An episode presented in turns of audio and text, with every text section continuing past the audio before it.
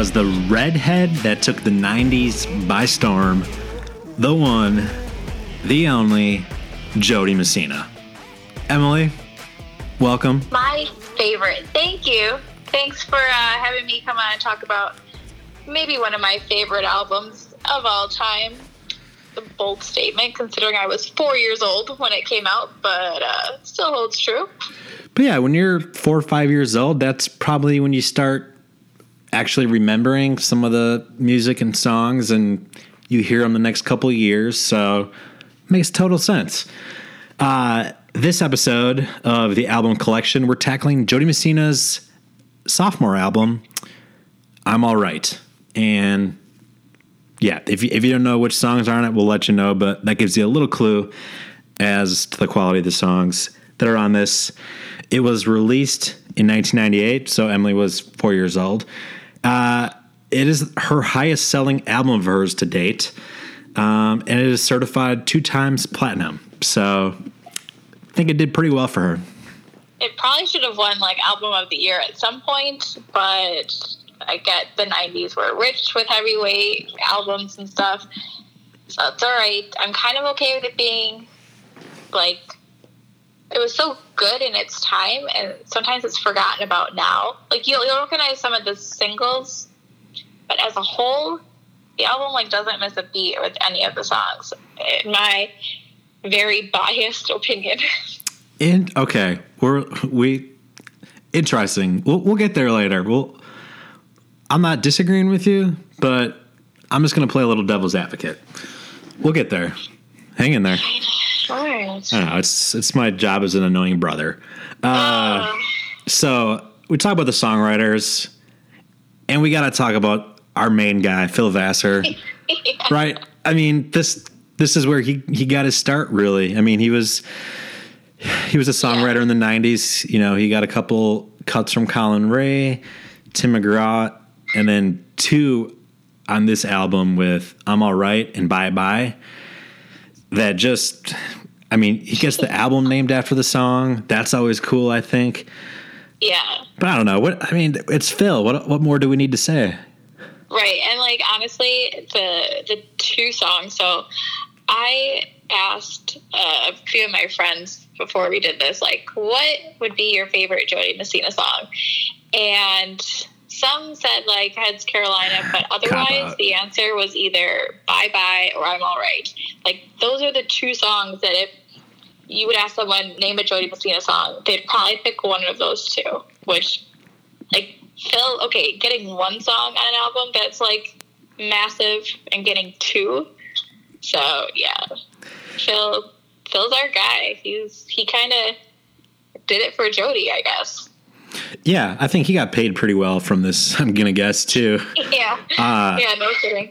But no, you mentioned. I mean, both sing both songs that he wrote for the album got released as singles, and we'll talk about it in a bit. But I think they absolutely nailed the singles that were released to the radio, for the most part. Uh, yeah. Other songwriters, uh, there's not a lot of names that really stood out. Um, call it a few of them. Uh, John Scott Sherrill uh, he has a bunch of rights. Um, he wrote The Church on Cumberland Road. He wrote Brooks and Dunn's How Long Gone and Josh Turner's Would You Go With Me. Uh, another one is Stephen Dale Jones. A lot of three named guys on here. Uh, he wrote Diamond Rio's One More Day. And fast forward many years, he wrote uh, Jordan Davis's Single You Up. So, um, yeah. So, other than that, a majority of the songwriters on here are songwriters that were writing for artists in the 70s, 80s, and early 90s. Uh, you, there's not a lot of them have cuts too many years after this, which I think is interesting. Um, I know the there is one on here. The where is his name in my notes here? So his name is Marc Cohn and he is the original songwriter and artist of Walking in Memphis. So there, Dang. there were some some big hitters in here. Uh, there's just a lot of songwriters of songs from the yeah the 70s, 80s, 90s, and we're kind of moving into a different sounding country, which I think I'm assuming probably affected why we don't hear a ton of songs from these other songwriters.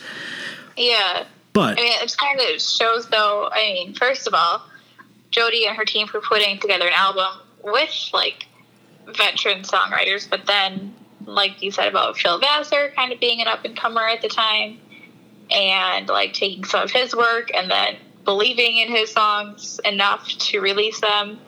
Um, yeah, I think you're you're right. It's kind of like the the change from early '90s to late '90s country music. It's Mhm. like there's a foreseeable difference in Yep. that, and I think that's kind of right where this album fell.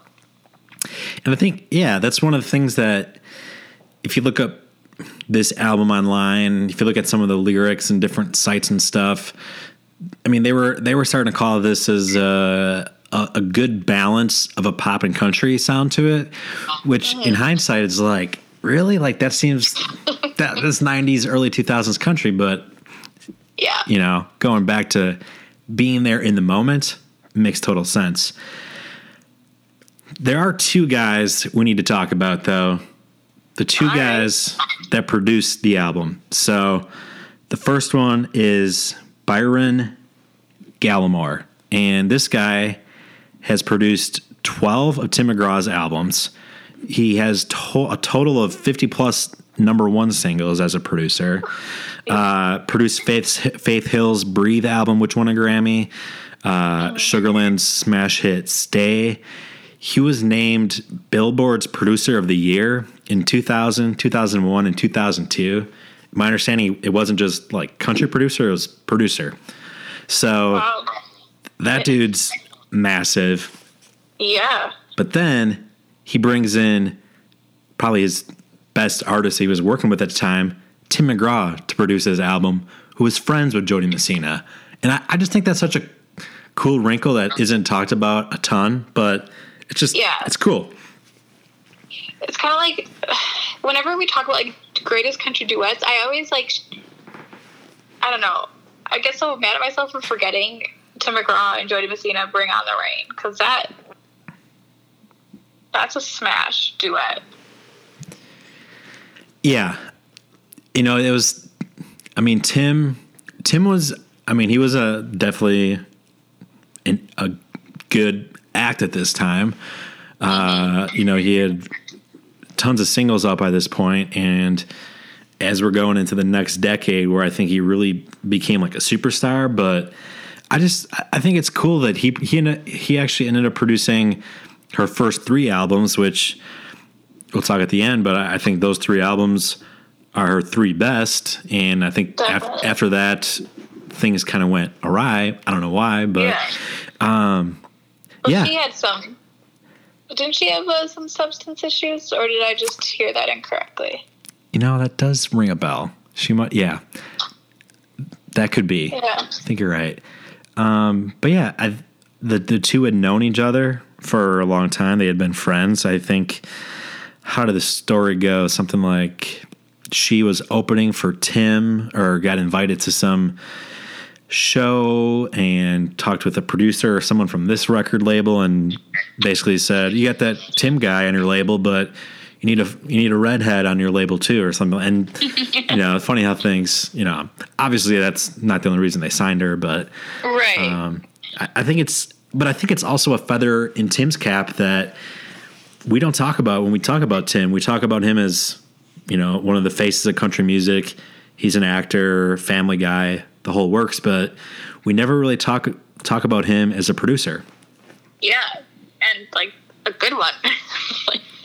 you know, it's sometimes we don't give him enough credit too because maybe he doesn't write all of his songs, Right. or you know, that's the big thing today. Everyone who writes this, who writes that, and that's not really how it was years ago. And so, I don't know, you kind of judge people in that way. But yeah, that is cool, and I, I like that they had this friendship.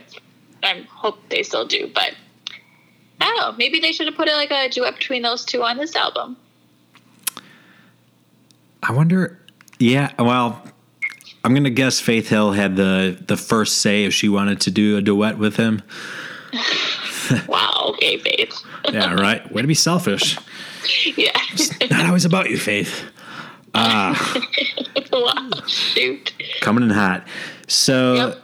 there was only one review I found, and I'm not sure if the review was written in 1998 or if it was written a few years after going back, but um, it's a longer review, so I'll just read 30, 45 seconds of it. Uh, it's from All Music by a person named Thom Jurek. So I don't think that's just like a random username. I think that's the actual person. So they say on the follow up to her self titled breakout debut, Jo Dee Messina and her production team of Tim McGraw and Byron Gallimore don't mess with what's not broke.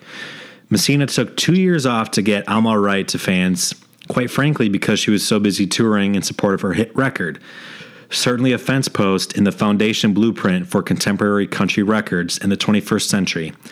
I'm Alright contains 10 cuts that either walk the line between country and straight up radio friendly pop or fall just to the country side of that fence. She has an enormous voice. While she doesn't have to stretch her range much, her sense of dynamics is a near trademark learned from the very best in the business. Continues, certainly the record is clean, perhaps a bit too clean, which, what the hell does that mean? The song selection is close to impeccable. Gallimore and McGraw were still finding their way with Messina here, and they hit pay dirt with their next record, 2000's Burn, where they found the perfect balance between country pop and 70s soft rock to dress Messina's voice in. End of review. Let's talk. Yeah, I mean, didn't feel like a review. I don't know. like, shouldn't say anything bad, shouldn't say anything good necessarily. Um, I don't know. It was kind of a boring review. Like, be biased in one way or the other.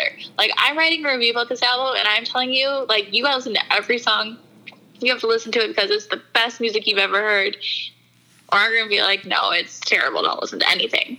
So, whatever. So That's okay. You're one of those pass fail people.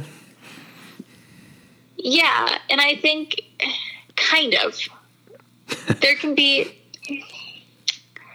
I don't know how to say this, but yeah, essentially it's all going to be good or it's not. You can have like a good song on a bad album or a bad song on a good album. But usually that's just like one. You don't have like half the songs are good, half the songs are bad. Right? Usually, yeah. I think, yeah. I, I mean, I could definitely see times where I can.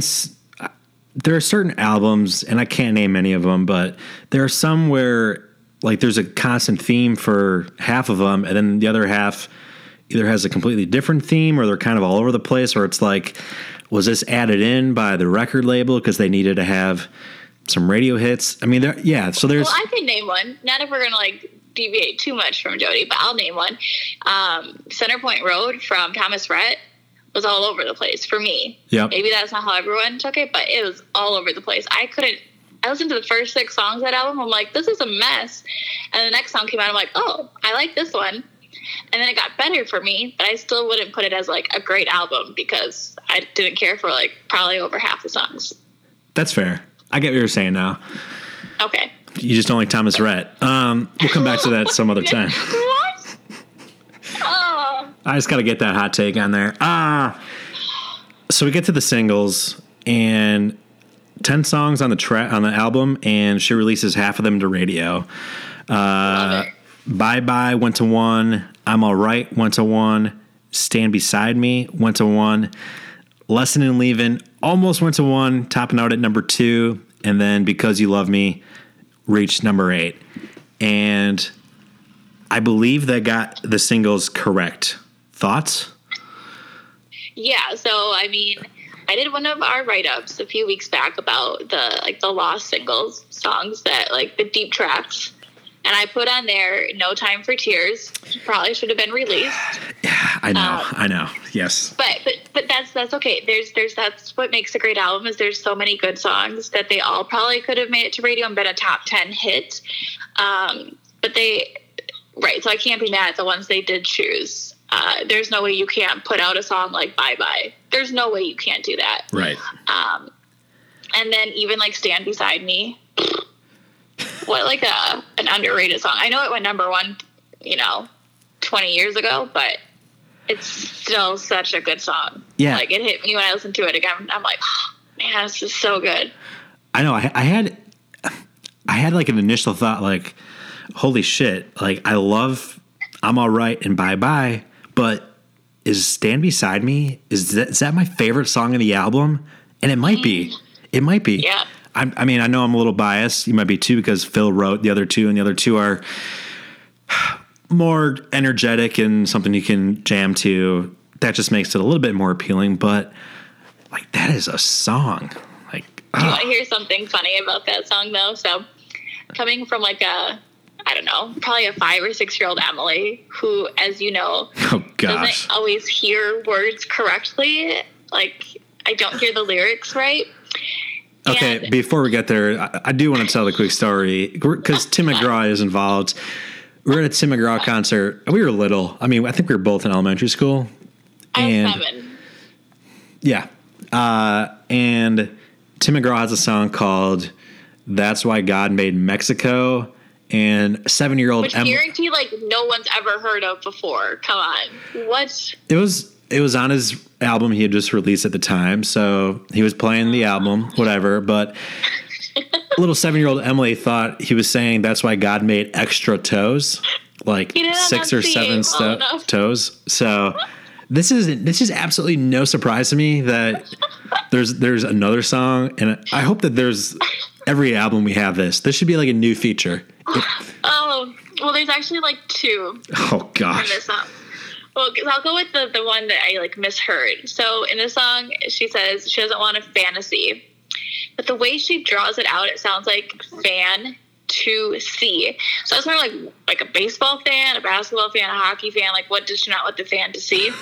um, so that was like a main one, and then also as like a six year old girl growing up in like a town of not even a town, but you know, whatever in Wisconsin. I didn't know that whatever. Boulder, I, I grew up in whatever Wisconsin. you know what I mean. The middle of, of nowhere, yet somewhere. But Right. I didn't know that there was a town called Boulder. oh jeez. So a, I literally thought that this jackass left Jo Dee Messina outside of a boulder, like a giant rock.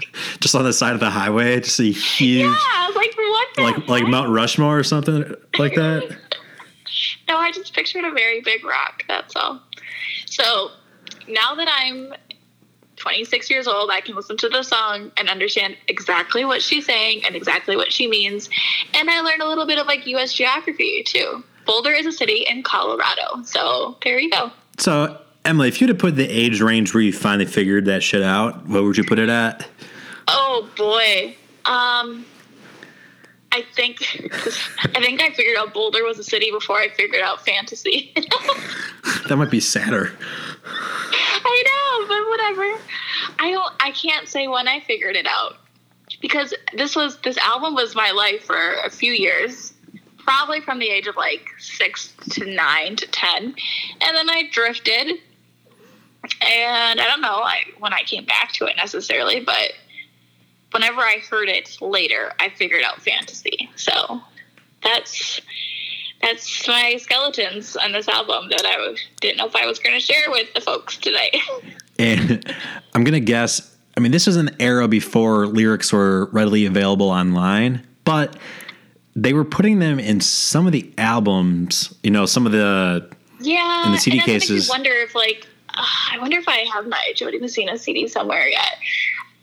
I almost feel like they mustn't have had the lyrics in this one, but I don't know. that's what I'd be I thinking. where my CD is. I feel like they wouldn't because I feel like in that in that time, if they did put the lyrics in, you were all about it. And sometimes they'd be jerks about it and only put like four of the songs lyrics in Oh, for whatever reason. worst. Yeah. Um, but wow, all right. So Boulder, uh, she was left by a huge rock. All right, interesting. I'm just keeping track of this crap. Wow. Because the way she says it, left outside of Boulder, but it kind of sounds like uh. And again, I didn't know that Boulder was a city. I just knew it was a rock. But you you had known her previous album and song, California, Carolina. You knew the gist of that at least, right? Yes, I did know my states.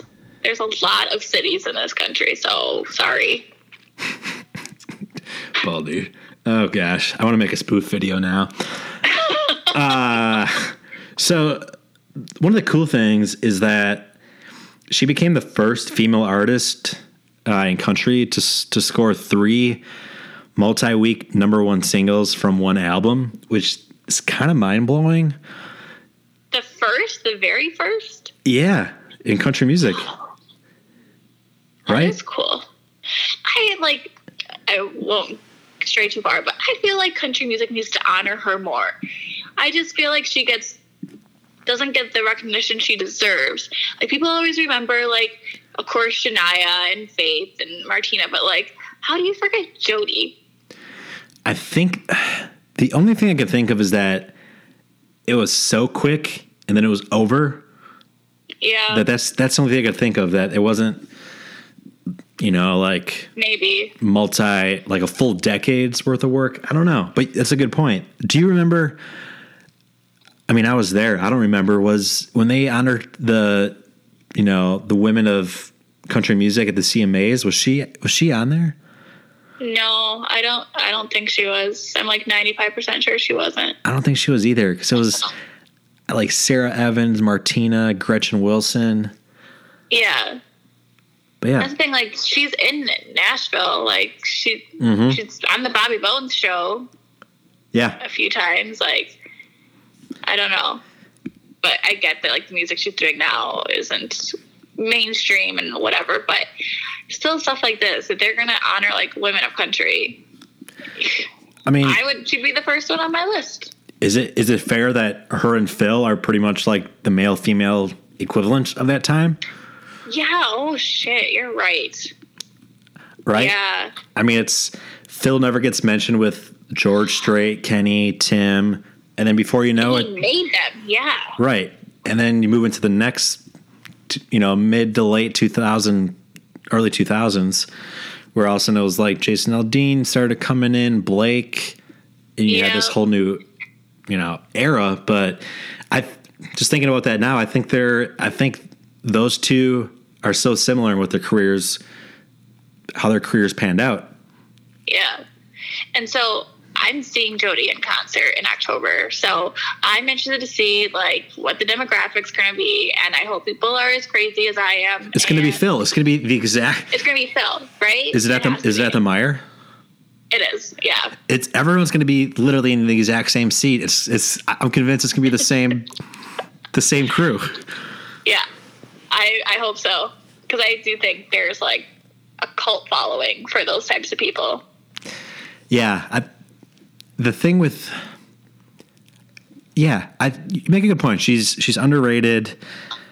People don't talk about her as much as they should. She doesn't get honored as much as she should by the country music industry. Um, Just like Kip Moore. She's literally like the Kip Moore of the 90s.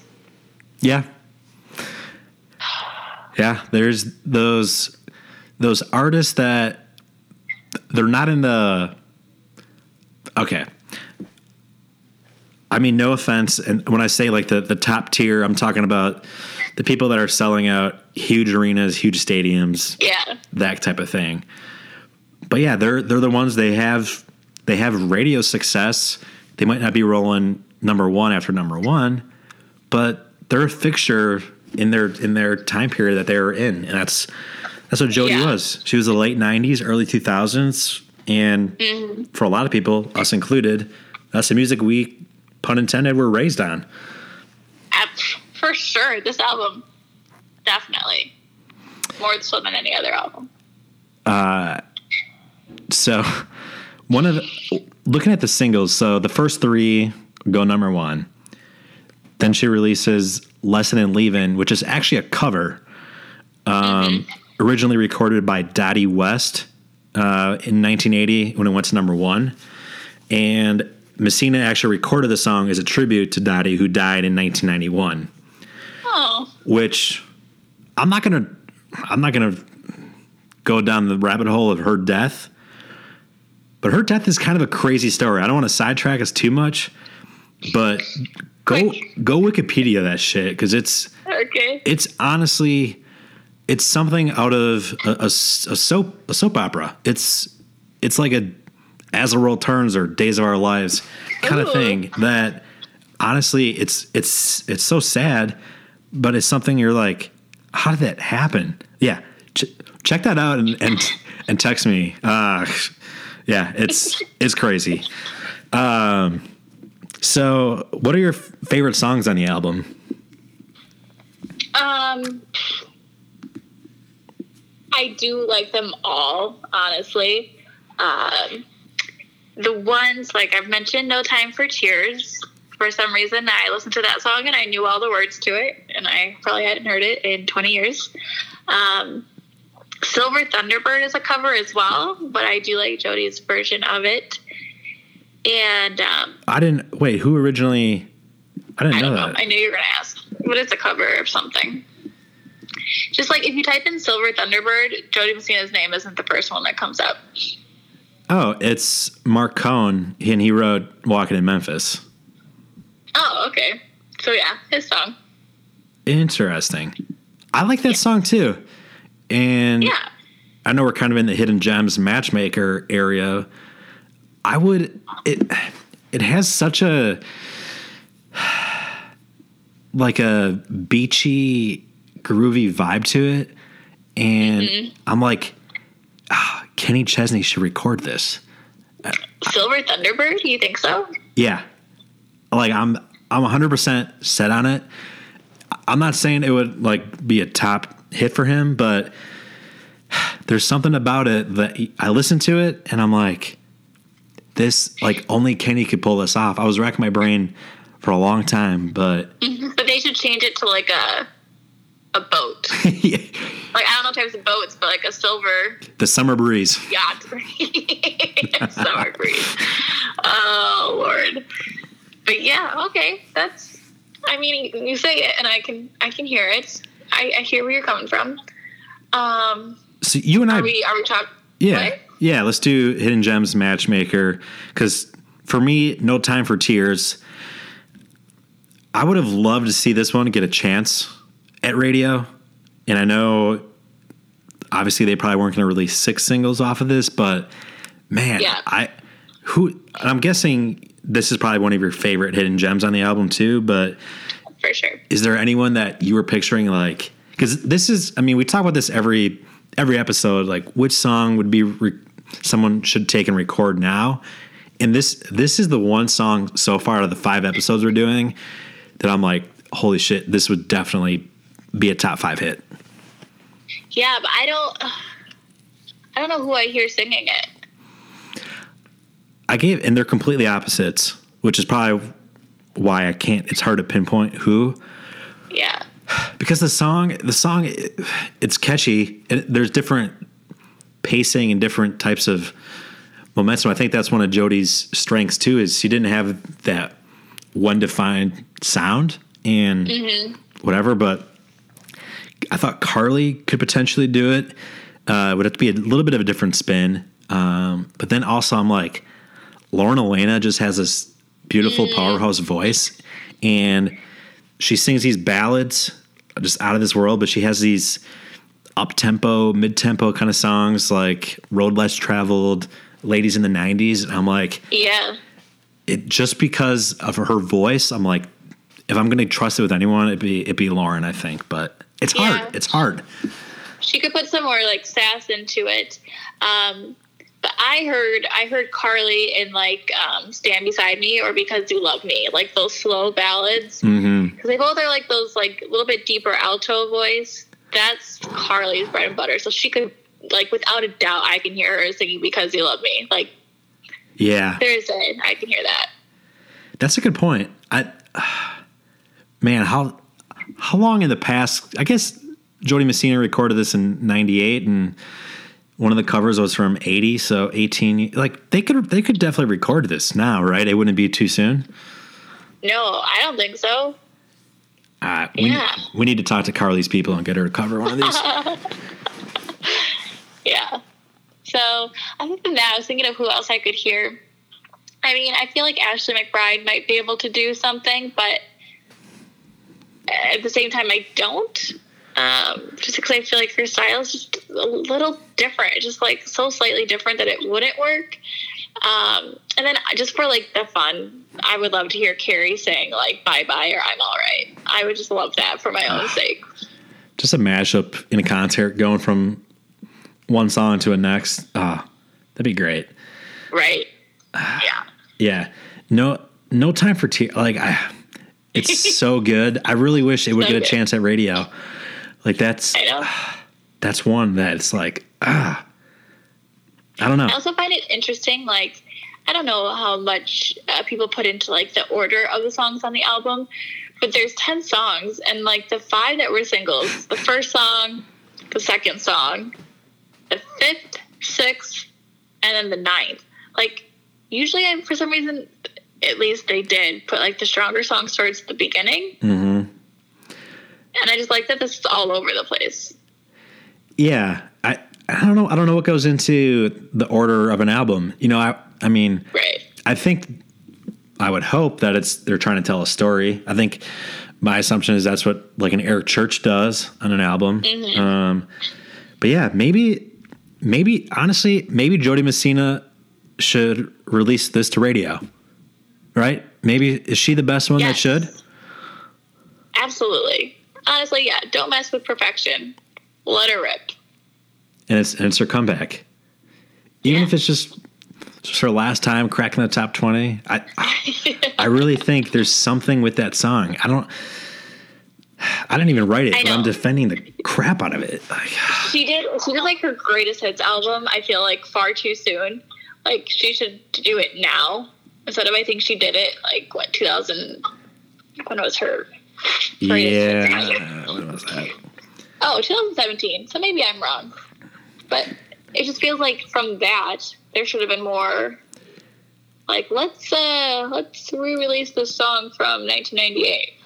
Right, like, hey, we're releasing a greatest hits album. She's gonna go tour, and Yeah. we really love this song, and it's going to radio, so fans get into it.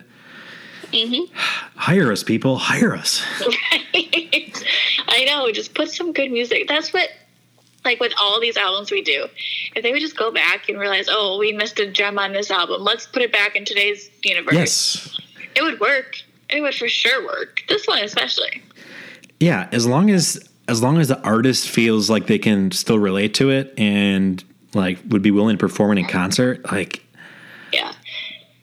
Like know. you know how I don't know if they're still going to do it. Was it the ACMs where they were going to bring back um, people and honor them? Like one year, like George Strait sang with mhm. Miranda and Toby Keith came back. I forget who he sang with, but it's another one where like I wanted to bring back Jo Dee and for them to sing "Bye Bye" together and just get the crowd roaring. And I just want to see like Eric Church singing along to a Jo Dee Messina song. Basically, is what I'm getting to.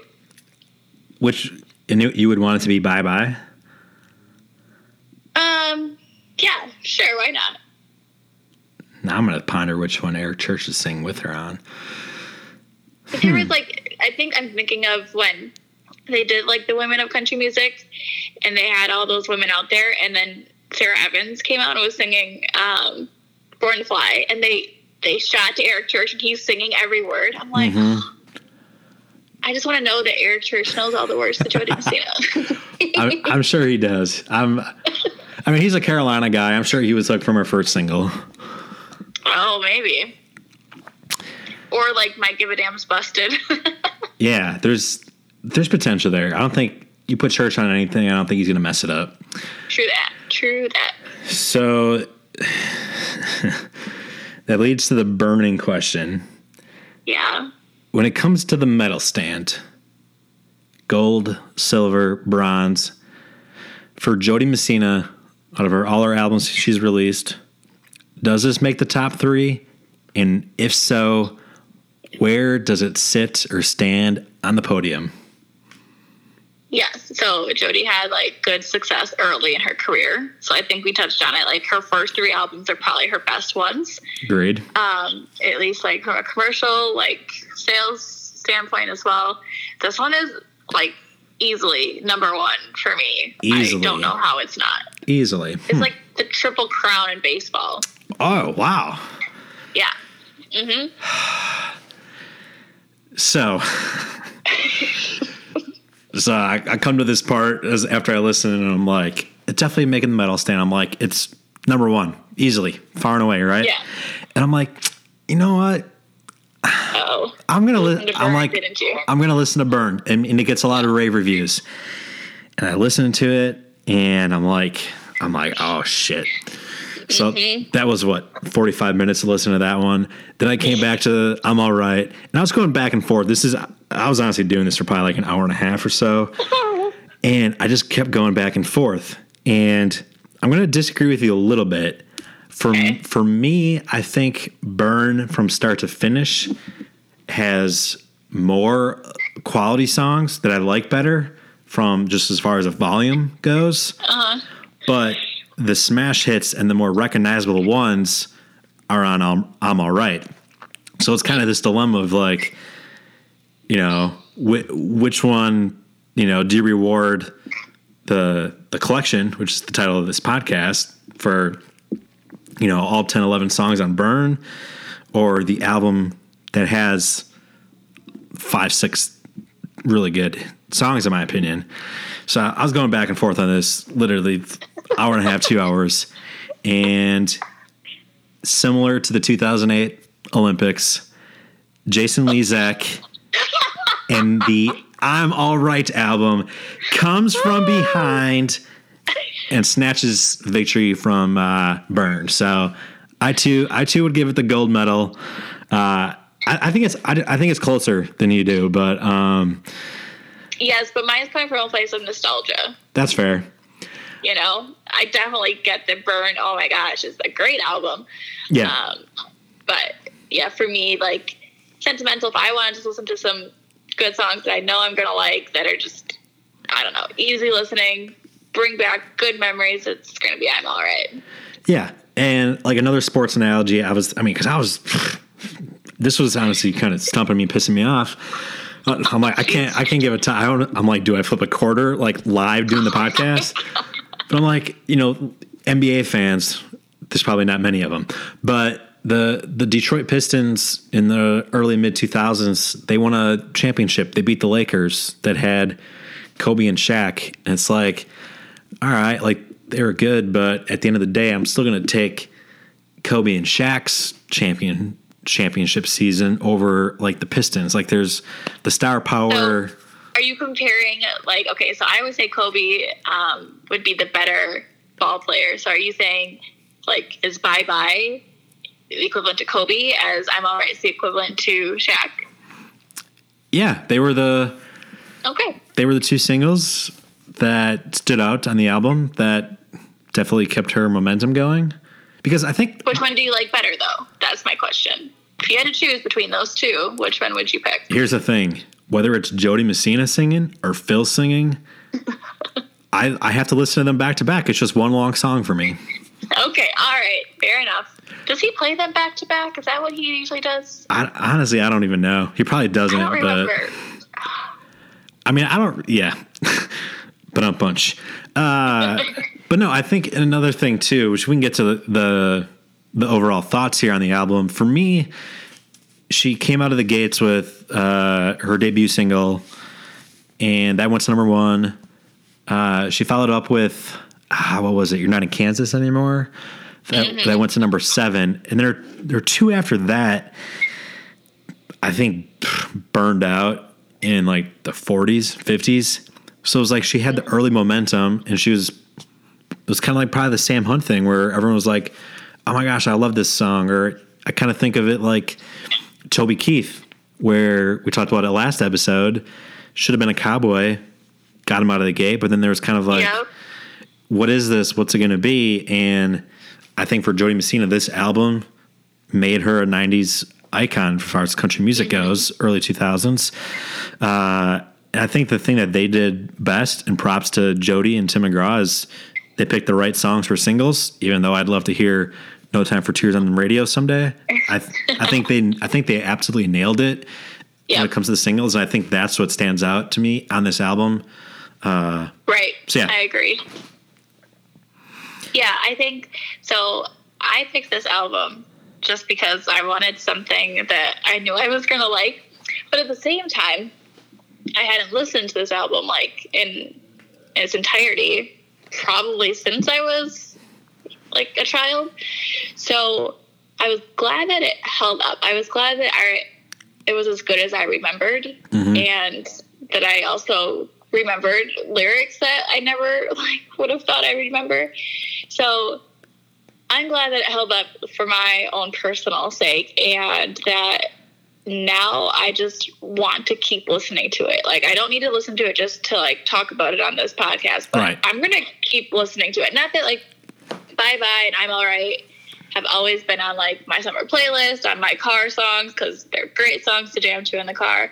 But some of these other ones, like um, like Stand Beside Me, I, I'm not going to let that one get away because now that I know all the words clearly, I can sing it with purpose and confidence. And so yeah, there's just some other hidden gems that I forgot about, but that I will never forget about again. No. And I think this album is unforgettable for Jo Dee Messina and all her fans and 90s country fans. So yeah, well this this was fun. Uh yeah, um if you're listening to this, I probably made an edit uh, to cut some audio out of a poorly timed joke. So um we'll we'll try to leave them in going forward, but that that was bad. Oh, that was yeah. Uh, but anyways, thanks for listening. Go listen to this album. Let us know what you think. I mean, I'd be curious to know where people think this lines up as far as the Olympic medal stand. If this is her gold medal or silver or you know whatever. But not even just like with Jo Dee, with like I would say like grab uh, some other women of like the late '90s country and compare them, like those albums. You know, Oh, you want to put Jo Dee at the gold gold? Well, I, it depends on the other albums. If you take like an early Martina or um, whatever album Faith had before Breathe, you know, I would just like to see how it stacks up against um, what everyone else was listening to in the '90s. We'll to do that. We'll we'll take all the winners and we'll take all the gold medal and second medal albums after a year of doing this, and we'll rank them. Oh boy, oh boy! All right, I'm game. All right. Well, for Emily, this is Aaron. Thanks for listening to the album collection. Hit the subscribe button. We're on Apple, Spotify, all of those things. RaiseOnItBlog.com, and we'll see you next time.